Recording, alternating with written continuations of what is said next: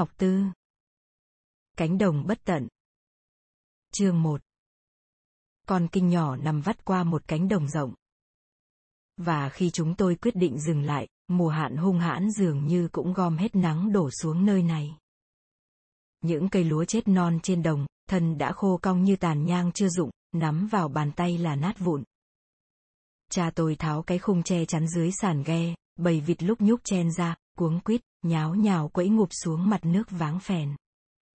Một lớp phèn mới, vàng sẫm quánh lại trên bộ lông của những con vịt đói, nhớp nháp bám trên vai Điền khi nó trầm mình bơi đi cạm cọc, răng lưới rào bầy vịt lại.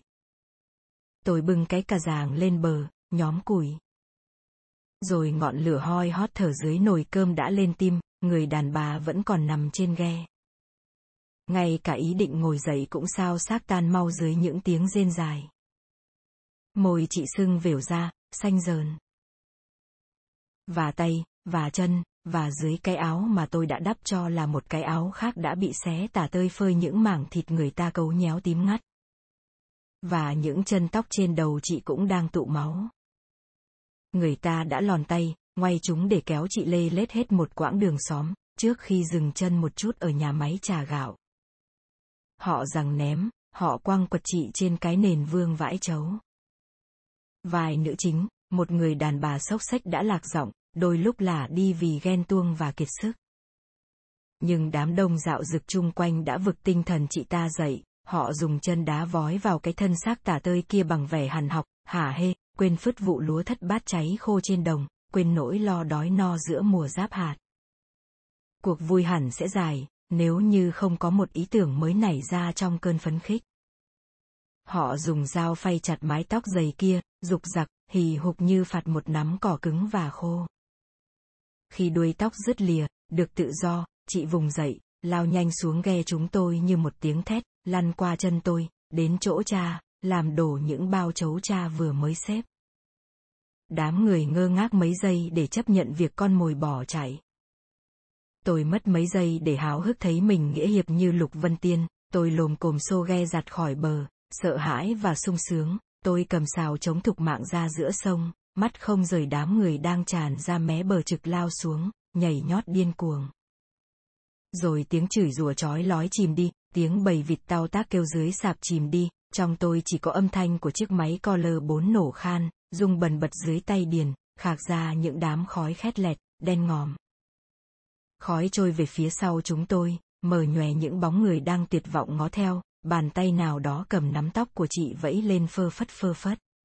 Cha tôi không đóng vai trò gì trong cuộc tháo chạy ấy, ông im lặng, khi đã đi khá xa, cha ra đằng mũi cầm sào. Tôi bò vào trong ghe, lấy áo đắp lên người chị, sao cho che được đôi vú rách bươm và khoảng đùi rớm máu. Chị cười mếu máu, nói cảm ơn bằng mắt và thiếp đi. Suốt một quãng đường, chị không hề thay đổi thế nằm, im lìm, lạnh ngắt như người chết. Trong ghe chỉ trôi mênh mang những tiếng rên khi dài, khi ngắn, khi thiêu thỉu buồn so, lúc nghe như tiếng nấc nghẹn ngào. Nhờ vậy mà chúng tôi biết chị còn sống, để đi với chúng tôi gần hết con sông bìm bịt, đến cánh đồng hoang vắng này.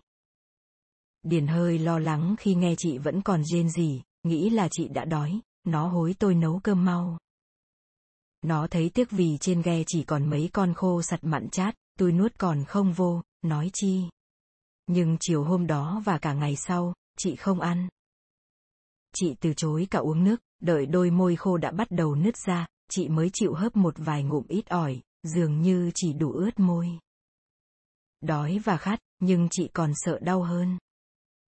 Người ta đã đổ keo dán sắt vào cửa mình của chị. Tôi nói lại với cha và Điền trong bữa cơm. Tôi nghe hai người lặng đi, tiếng đũa tre khua vào miệng chén ngưng bặt. Điền ngó tôi và tôi thì đọc được sự ghê sợ, kinh tởm cồn lên trong mắt cha. Điền chan nước vào chén, lua vội vàng rồi men theo con đường đất dọc mé kinh, nó đi vào trong xóm. Tôi dặn vói theo, ghé tiệm mua dùm 1,5 ngàn đường cát. Chắc gió đã bạt mất lời tôi, khi quay về, Điền không mang theo gì, nó lẳng lặng xòe tay trước mặt tôi, tay nó dính một lớp gì đó, bóng mượt, trong suốt, và đang khô quánh lại, khiến những ngón tay đơ ra như đá.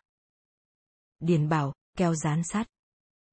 Dường như những người sản xuất ra loại keo này cũng không ngờ nó nhiều công dụng đến thế.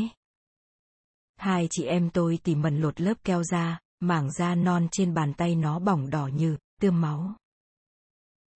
Chúng tôi cùng ngó về chỗ khoang ghe, nghe tiếng thở thênh thang cùng gió.